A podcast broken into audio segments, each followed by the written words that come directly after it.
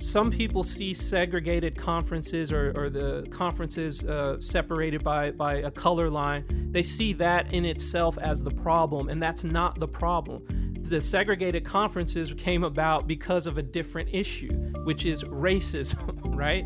And so dissolving uh, or, or, or merging the conferences back into one, you know, clear and, and simple, elegant administrative hierarchy, uh, sure, that's fine, I guess, but at the end of the day, that doesn't actually solve the root problem, which was racism.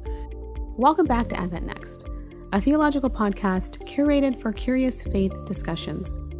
This week, we are looking into a little bit of history within our church regarding segregation and the structural divisions that took place within the church because of racism.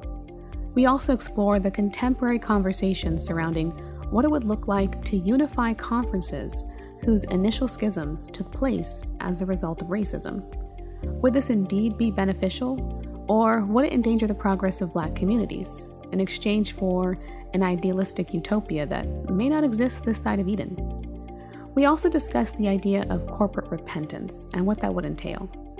This week, my guest is Ingram London, a PhD student at Andrews University, studying the sanctuary and Black theology. We will have some book recommendations available for you at the end of the episode, so stay tuned. If you're not already following us on Facebook, Instagram, or YouTube, be sure to find us at the handle at Advent Next. I'm your host, Kendra Arsenault, and this is Advent Next. Uh, so, uh, my name's Ingram London. I am a PhD student at the um, seminary at uh, Andrews University in Berrien Springs. Um, I have a wife, uh, just a, a, new dad. Uh, my little girl is three months and um, in, enjoying life. Uh, in terms of the conference that you're referring to, I'm also the content developer for an online magazine called The Compass Magazine. So uh, back in 2016, uh, our organization we decided to hold a, a conference on race relations, and it was entitled "Repairing the Breach." Um, so that's that's what we we did in 2016, in the fall of 2016, and it was located at uh, Andrews University. Uh, most of the sessions were held at the uh, Pioneer Memorial uh, Church there on on campus at Andrews University. Um, the way that we uh, basically got to that point was that uh, before then, uh, Compass had decided to go into the area of race relations and to uh, kind of look into is there a path forward uh, for the church in terms of race relations?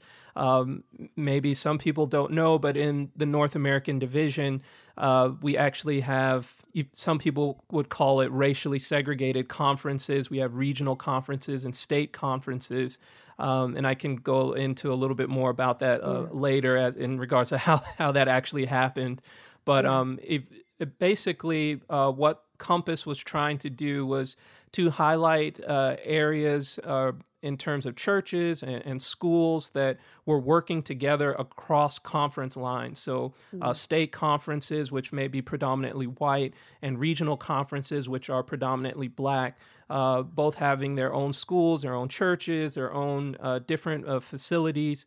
And so Compass was highlighting uh, examples of where people were actually collaborating together. And even in some cases, conferences uh, combining their resources in order to either build a school that would serve both um, uh, uh, white and black uh, students and, and that type of thing. So once we did that, the idea came up that, hey, maybe we should do a conference. Maybe we could get a, a movement going in terms of more collaboration and, and, and bringing unity between uh, the the regional conferences and state conferences, and so that's what we did. We put on this conference. We had uh, several speakers. Uh, we have had uh, Professor uh, Jerome uh, Skinner. He was not a professor at the time. I think he was still finishing his doctorate in Old Testament exegesis, but we had Jerome Skinner. We had Clarence Hollinson.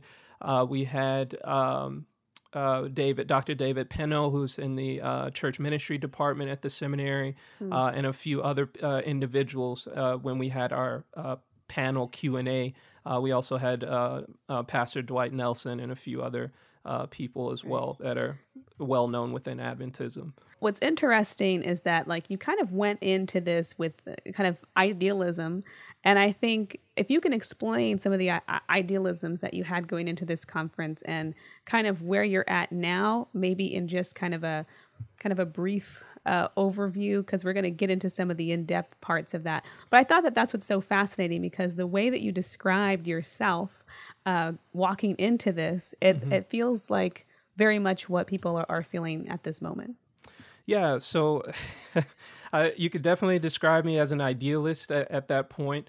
I um, I had some reservations about uh, going down that path of of uh, attempting to, um, for all intents and purposes, uh, uh, promoting the idea that regional conferences should be dissolved and and uh, um, taken back up into the state conferences and kind of moving forward in a, a, a racial harmony utopia within within the church. That was definitely uh, I was on that train, um, but uh, I guess uh, there was a at a at a certain point uh, after the conference I started to do so a little bit more homework into this idea of uh, what what it would take in order to have real unity between the conferences and what I've found, at least at least from my own perspective and my own studies, is that in reality we we need the regional conferences, and we we definitely need them more than than ever actually today, uh, mm-hmm. given the um, the racial uh, strife and and um,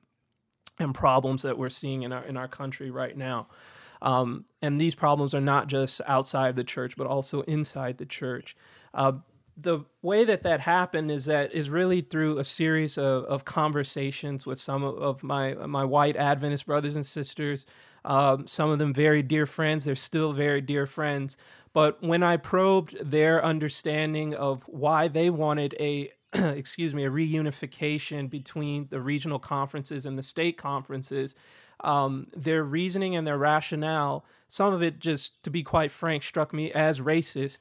Uh, then there were others who I would say they had more benign uh, motives, but at the same time, I don't think it, it their motivation was something that that reunification should be based on. Um, mm. So to be more specific, I, I, think you can classify some individuals who are attempting to try and bring a reunification between the state and the regional conferences. Um, in in these particular ways. So one would be people who are motivated more by embarrassment uh, in regards to uh, the structure of our church. So right now, the political climate, or you could say the political politically correct thing to do is to have everyone uh, un- united and having uh, very diverse worship services with individuals from every single background uh, within a church service, just worshiping together in, in harmony. And that seems to be where uh, society is going but that is not what's reflected in the church. And so some people are embarrassed by that, that we do have, uh, for lack of a better term, uh, racially segregated conferences. And so they're embarrassed by that and they want to get rid of regional conferences so that we don't have that, uh, that stain or, or, shame of embarrassment of having that, that segregation there. And so right. that's one group uh, of individuals. And I would classify those individuals as kind of like benign uh, reunification is. So they they they don't mm. have any ill will, I think, towards African Americans or or anything like that. It's just that they have this embarrassment about uh, the mm. church's uh, structure right now, and some some of them right. don't even know the history as to why we have uh, separate uh, conferences. Right. But then you have this other group of individuals, and again, some of these people are my dear friends. They're still my friends today but their motivations behind reunifying the conferences to me it, it really smacks of, of, racism in and of itself uh, mm. and so some of those conversations in some of those conversations i learned that uh, among some of my white seventh day adventist brothers and sisters that they view uh, the regional work, uh, the black work, the black Adventism, as being too political uh, mm. and too involved in uh, social justice movements or Black mm. Lives Matter and these types of initiatives. and they see that one as uh, a, theolog- a theological problem uh, for on one hand, but then on the other hand, they also see it as a problem evangelistically for themselves. And I'll elaborate a little bit more on, on what I mean by that.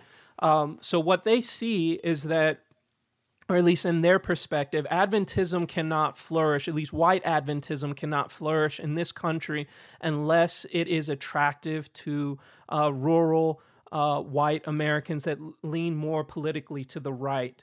Um, and and if if they the way they see it is that if Black Adventism is too outspoken and is too uh, progressive or is seen or perceived as being too far to the left in, in, in terms of politics in this country, that it will be off putting to to white uh, Americans in, in, rural areas and uh, middle class Amer- uh, white Americans. And so in reality, their desire to reunify the conferences is more so of a strategy to to bring Black Adventism, so to speak, back into line uh, mm. with with mm. some some uh, uh, ulterior motive that they have, which is to be passively uh, more attractive to to rural white Americans and, and make Adventism attractive to the to that demographic. Wow. I really appreciate you giving, like, looking at breaking down some of the motivations for why people are looking for this unification. And I think you nailed it. So, what are some of those points, if you could elaborate a little bit? Because you were talking about it needs to really appeal to like the rural middle class conservatism. Did you talk about how, you know, it needs to be like pro life, anti reparations? Those are some of the points that you'd made before.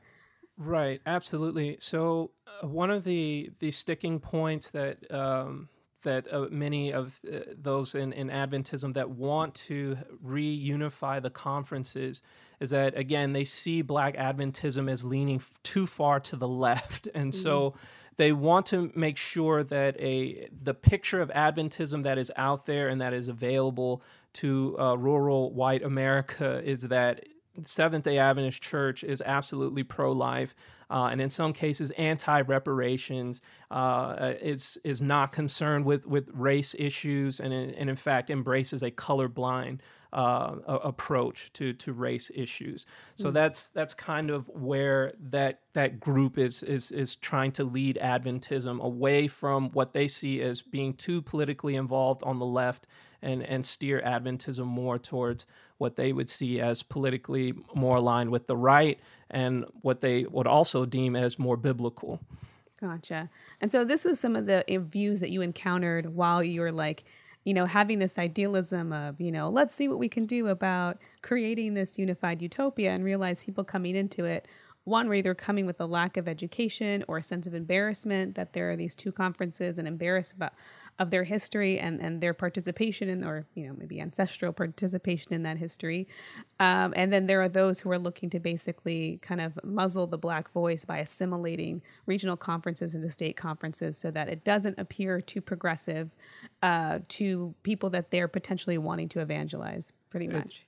Exactly. And so what's happening is that you're, you're seeing a repeat of what happened during the civil rights movement.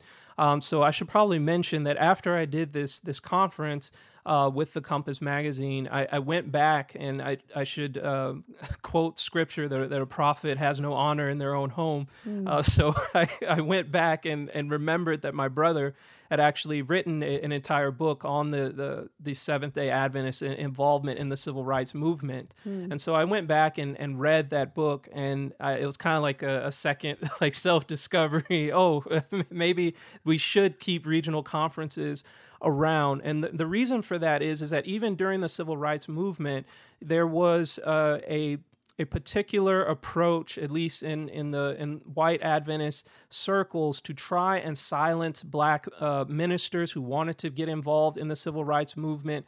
And so, even though Adventists were involved in the civil rights movement, it is uh, by far mostly African American voices, African American ministers that you see involved in the civil rights movement, and those individuals were threatened uh, with their with their um, employment and different things of that nature, and and told uh, in in no uncertain terms by some of the Caucasian brethren in the church that they should not be involved in the civil rights movement. That that's not our work as Seventh Day mm-hmm. Adventists, and that it's too political. So mm-hmm. that that was the situation, and I think what we're seeing now is a is a repeat of that. But people realize that actually they have no agency to enforce that type of uh, of of thinking on Black Adventism because Black Adventism is is uh, is uh, fairly independent uh, mm. from from the uh, from the main body of the church uh, by having regional conferences, they're insulated from some of that that criticism that comes from the rest of the church. And so some people are trying to reassert control over Black Adventism and make sure that Black Adventism uh, toes the line in, in, regards to, to politics and staying politically neutral, or at least being perceived that way uh, as being politically neutral. This is really good because, you know, I think there might be people out there who, that don't even know what a regional conference is and sure. where they exist within the hierarchy of Adventism and like how do how do they interact with state conferences. You can break that down a little bit for people who may not be familiar with the the structural Sure. So yeah, let me let me talk about the structure of the Seventh Day Adventist Church, uh, just so people are clear on that, and also like where the regional conferences came from. So yeah. basically, uh, the the church, uh, in in terms of conferences, there are three layers uh, to the to the church. It's a hierarchical structure. So you have the general conference, uh, which is the the highest uh, um, uh, office in, in the church. So you have the general conference at the top, which is uh, which is in uh, Washington, D.C. And then underneath that, you have uh, division conferences or, or um, uh, uh, general conference divisions, and those are branch offices of the general conference. So uh, divisions do not have their own constituency, they are just branch offices of the general conference. But underneath the, the general conference and the divisions, you have union conferences, and union conferences cover a, a wide uh, geographical area. Uh, in the United States, they cover multiple states. Uh, and then underneath that, you have state conferences. And uh, at the state conferences, of course, are um, composed of multiple churches within that state. So, where do regional conferences uh, fit into that structure? So, a regional conference, and this could be a little bit confusing, a regional conference is the size of a union in terms of its geography, but in terms of its power institutionally, it is treated as a state conference. So when you have, for example, you have the Lake Union uh, Conference, which covers, I believe, Michigan, uh, Indiana, Minnesota, Illinois, and there may be a, a couple of other states in, in, the Lake Union Conference. Mm. But within the Lake Union, there are multiple states, and each of those states has their own conference. But also within that that territory there is the Lake Region Conference, and that Lake Region Conference covers the entire Lake Union uh, in terms of its ge- geography, but it is treated as a state conference, and the reason for that um, for that uh, difference is that you don't have enough African American constituency for each uh, state to have its own regional state conference. And so all of the African American churches within a particular union are, are form, uh, form, come together to form a regional conference. So hopefully that's not too confusing. Right, right. So, um, so if yeah. I get it, so basically there's state conferences and then regional conferences operate like a state conference, but they cover the geography of a of entire union. of the entire union. But they both answer to the, or like the, the union is both uh, is above them? Is that kind of like exactly exactly okay. so the regional conference president even though his territory covers the same geography as the union president he actually answers to the union president because the the regional conference is is treated as a state conference. Okay and then, so what is so kind of giving us a little brief overview how, of like how did they how did this get started, right? Yeah. So so the regional conferences. So the way that they came into being, um, the really the catalyst for it uh, came in 1943 with the death of a Seventh Day Adventist black woman, uh, Lucy Byard. Um, so Lucy Byard, uh, again, she was a, a Seventh Day Adventist. She was from uh, New York, uh, lived and and worked uh, in the one of the boroughs of, of New York City. I believe it was uh, Long Island, mm-hmm. and she was very well known in the Black Seventh Day Adventist uh, community. Uh, very respected Bible worker, uh, choir leader. I mean, she she was just an amazing woman. If you look at at, at her history uh, and her biography, but unfortunately, she uh, contracted liver cancer, and she had some complications from that and eventually uh, it looked at or it appeared that her uh, illness was going to be terminal but she wanted to give like a last ditch effort in trying to uh, find a treatment that would be effective to reverse her, her cancer diagnosis and she wanted to be treated at an adventist hospital now mm-hmm. she uh, somehow uh, found out about a Washington Adventist sanitarium and wanted to be treated there. And so her husband arranged for her to be admitted to the Washington Adventist uh, sanitarium in Washington, D.C. And when they arrived, uh, she unfortunately was not treated there. They found out that she was an African American uh, mm. Washington uh, Adventist Sanitarium uh, had uh, actually had just changed its policy. Previously to 1943, they did treat African Americans, but uh, only in the basement of the hospital and only mm. with off-duty uh, staff of the That's hospital. Crazy. But apparently, in, in, in, 1943, earlier that year, they had reversed that policy, and, and, and now they did not treat African Americans whatsoever. And so uh, they told uh, Lucy Byard and her husband that uh, that they should uh, uh, go to the Freedmen's uh, Hospital, which was the hospital for African Americans in the D.C. area. And this is where things get a little bit muddy in terms of the details. Um, if depending on who you hear the story from, some say that she died uh, you know, just just outside of, of the hospital on her way to Freedmen's Hospital. Some people say she died in an ambulance or in a taxi.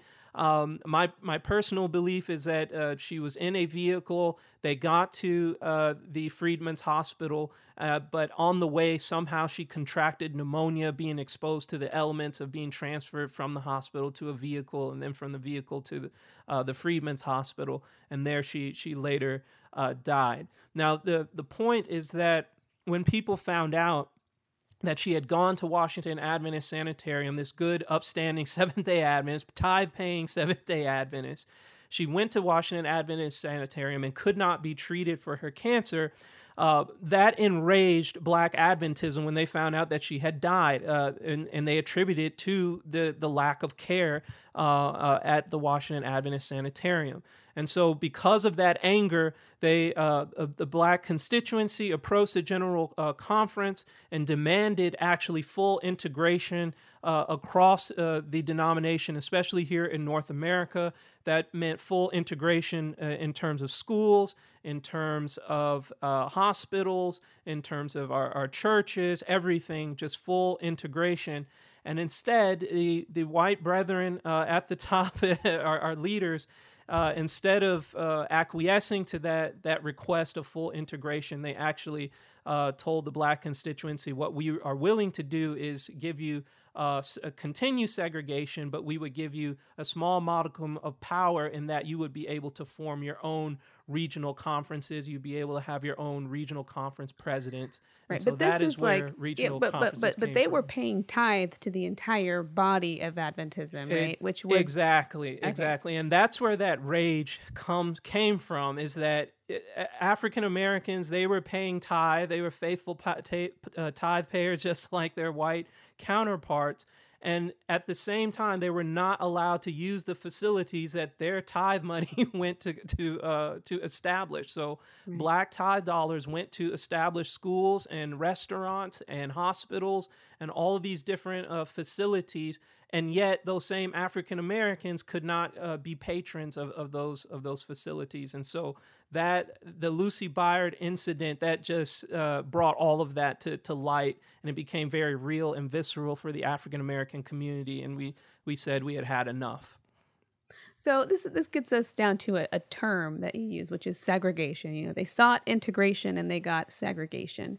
And today, though, you know, uh, even though regional conferences are a byproduct of uh, a segregated Adventism, is that what we currently have at the moment? Right. So, uh, and, and this is one of the problems when we have this this type of conversation. So we talk about segregated conferences. Um, we actually do not have segregated conferences, not not at least in a legal uh, way. So it's not that uh, white uh, Adventists cannot attend black churches uh, or regional conference churches or vice versa. That's not what we have.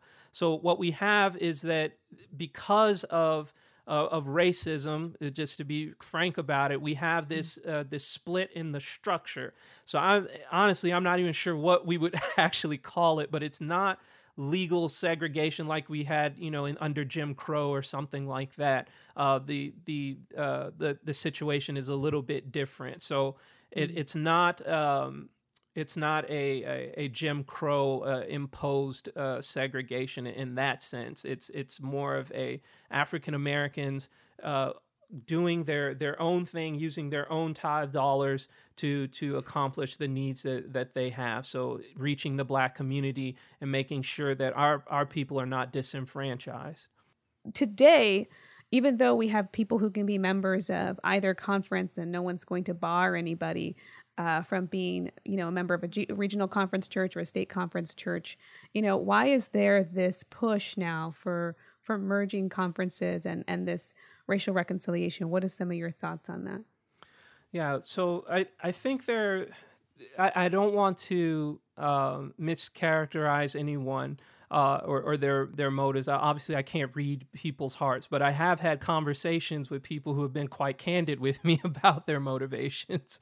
And so you you have certain uh, initiatives like uh, Against the Wall. Uh, with uh, like um, uh, Michael Nixon and Ty Gibson, those I think are are benign initiatives to try and and break down these the separated conferences, but they actually understand the the root of the problem. And so I, I probably should have said this earlier, but that some people see segregated conferences or, or the conferences uh, separated by, by a color line. They see that in itself as the problem, and that's not the problem the segregated conferences came about because of a different issue, which is racism, right? And so dissolving uh, or, or, or, merging the conferences back into one, you know, clear and, and simple, elegant administrative hierarchy, uh, sure, that's fine, I guess. But at the end of the day, that doesn't actually solve the root problem, which was racism. If we if we think about it, uh, it, it it never was intended to solve the problem of racism. Uh, the the brethren at the top they said, "Hey, we we know you want full integration, but here we're going to give you more segregation. We're just going to give you a, a, small modicum of power so that you can have mm-hmm. some type of agency uh, over your your own churches and your own initiatives." So again, I don't want to mischaracterize every person that's trying to uh, push for reunification. Some, I think, actually do understand that racism is the actual root of the problem, and that's what they want to address first: is the racism. Let's have a, a season of repentance and lamentation and change the culture of the church in terms of racism, and then we can talk about uh, reunifying. Unfortunately, there are some individuals who want to skip that that step. Um, they don't want to deal with the racism. They just want to deal with the structural uh, remnants of racism, which is our, our, separated conferences, because they're embarrassed about how it looks uh, uh, to the world and people that they're trying to reach. Some of those mm-hmm. individuals have a more benign. Um, embarrassment and that they're embarrassed that uh, we have this legacy or these remnants of racism in the church. But then there are others who are actually trying to uh, really in in a way uh, um, they're being racist in their trying to re, uh, re uh, uh, reassimilate the regional conferences into the state conferences because again they're trying to muzzle the African American work, keep black ministers from being involved in social justice.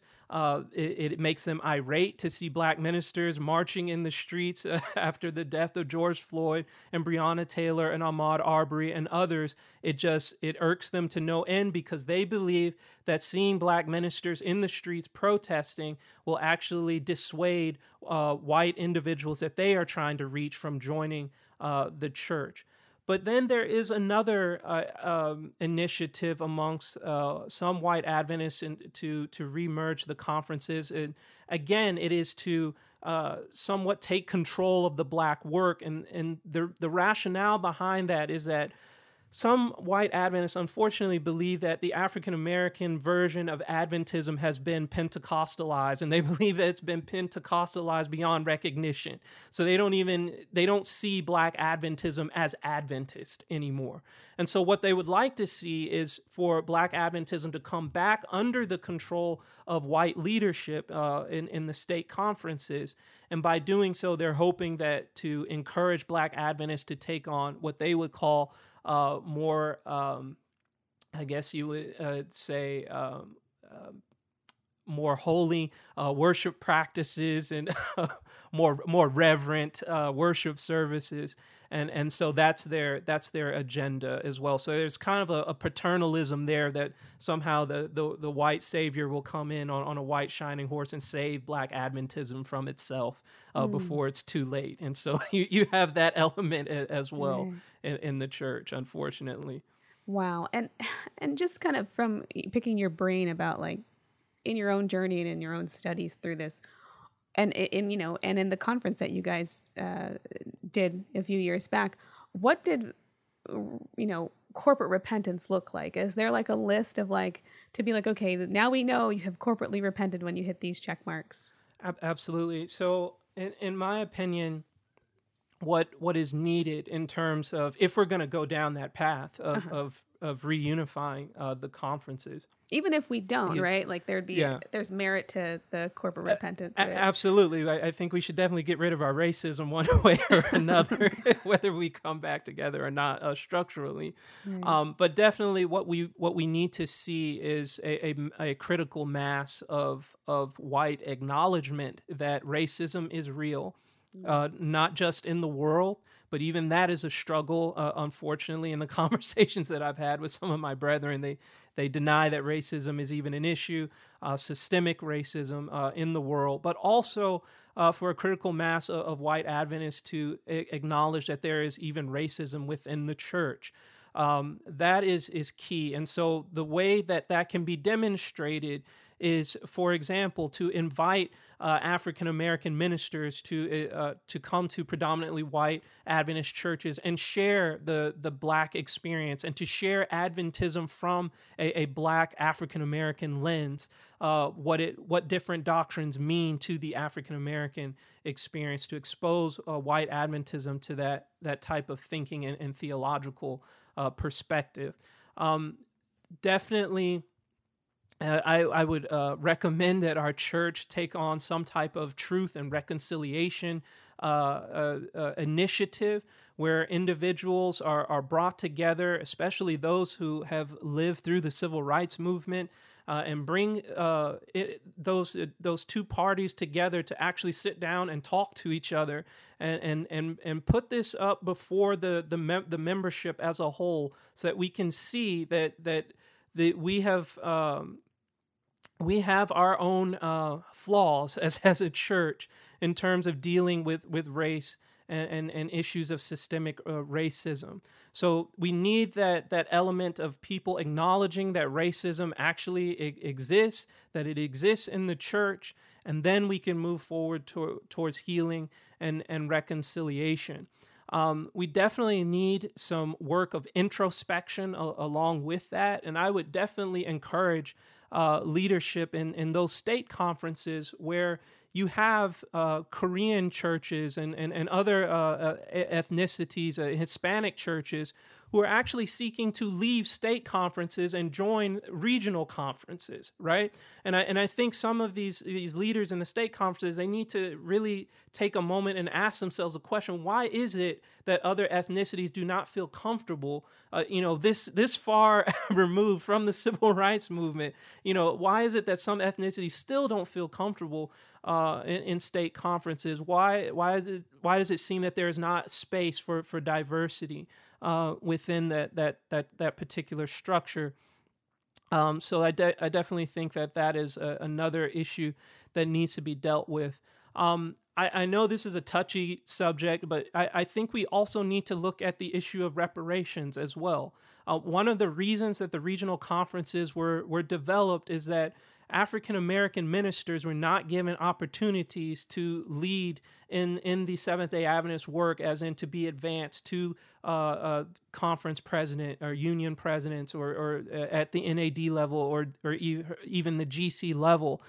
those opportunities were not afforded to African Americans. They were they were kept at uh, at at the you know the the, the grunt work you, you would say. Uh, I used to be a pastor, so I can get away with that. so, but but people were were, were kept at, at that level, and they were not allowed to advance and, and use their talents to further the kingdom of God at administrative levels because of of racism.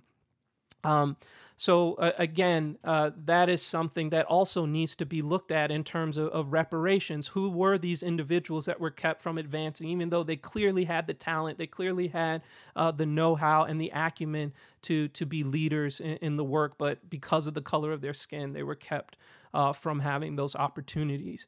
Um, definitely, I believe that that Adventism should always uh, keep the, the black work healthy by continuing to contribute to, to Oakwood University as well as uh, a Pine Forge Academy, which is the African American uh, Academy for the regional conferences, to never allow those institutions uh, to ever face financial difficulties of any kind. And so those institutions need to stay and they need to stay healthy and, and vibrant and available for African Americans so that there is a safe place for African American Adventists to receive an education and, and not have their blackness assaulted uh, by, uh, by teachers and, and mentors.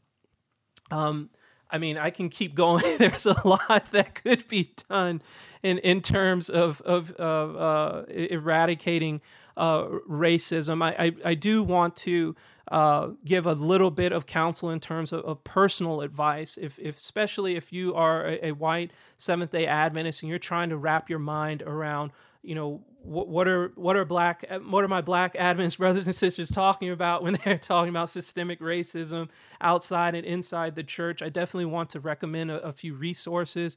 Uh, Protest and Progress uh, by uh, Calvin Rock, uh, Seventh Day Adventists and the Civil Rights Movement by uh, Samuel London, uh, and of course The Southern Work by by Ellen White, which is a classic. I would definitely encourage people to to read those resources. And another resource that I would also recommend is the uh, Desire of Ages, and it's I believe it's chapter seventy, and it's Ellen White's commentary on Matthew chapter twenty five verses thirty one through forty six.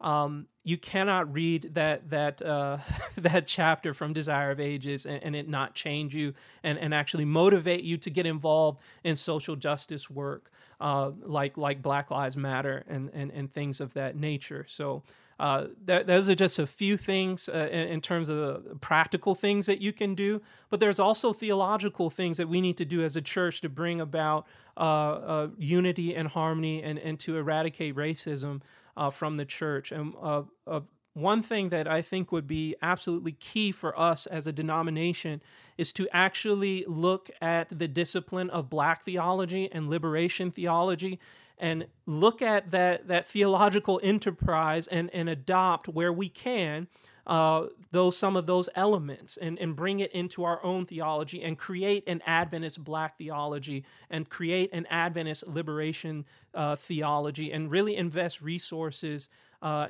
into that that uh, particular enterprise. Because until we have that uh, I, I, think most Adventists are trying to reinvent the wheel on their own. Black Adventists and white Adventists, once they are become uh, woke and become and become uh, aware of, of systemic racism and, and the issues that are outside the church as well as inside the church, they don't know how to move forward. They don't know what to do about it, and they and a lot of times they're even challenged and, and accused of not no longer being Adventists because they care about these issues.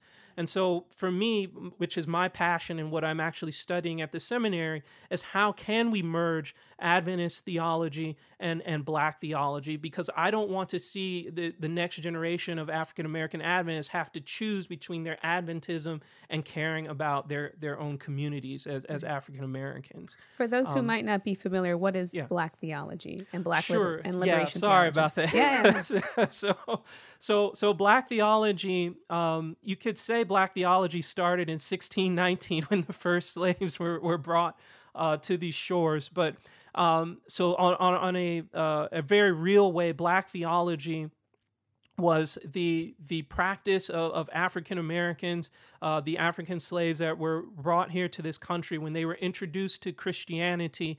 That was the beginning of, of Black theology. The essence of Black theology was that for African Americans, we viewed Christianity as a religion of liberation, that Jesus was our liberator and that he would liberate us from slavery at some point in, in the future. So that's the beginnings of, of, uh, of Black theology. But as an academic discipline, you you could probably say that it started with the uh, theologian from the uh, African Methodist uh, Episcopal uh, denomination, and his name was uh, Dr. James Cone. He passed away, I believe, in 2018. And uh, his book, uh, Black uh, Black Theology and, and Black Power, was really the beginning uh, of, of, of Black theology as an academic discipline. Uh, essentially, what Black theology tries to do, it tries to address, at least in, in my estimate of it, it tries to address three particular issues. One, of course, is Black liberation.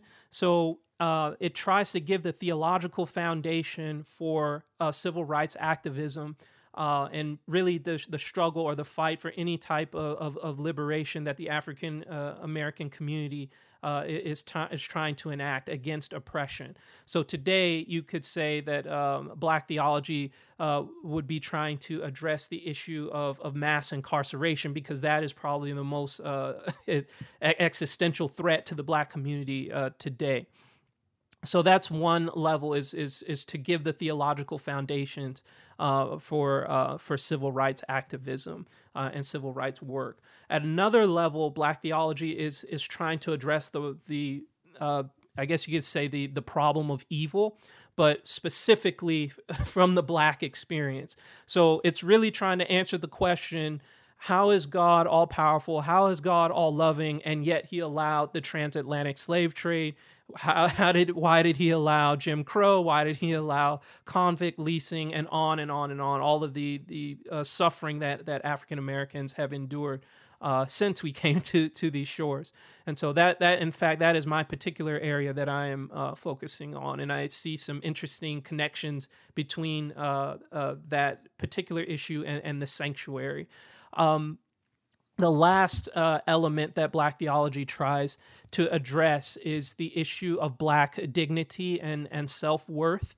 Uh, so James Cone said that the the worst uh, legacy of, of, slavery is the destruction of, of black self worth, and so that is one of the issues that, that Black theology tries to to address is rebuilding uh, the the um, the black uh, self esteem, the black uh, self worth, uh, within our, our communities, but based on uh, from a, a, a Christian or biblical perspective.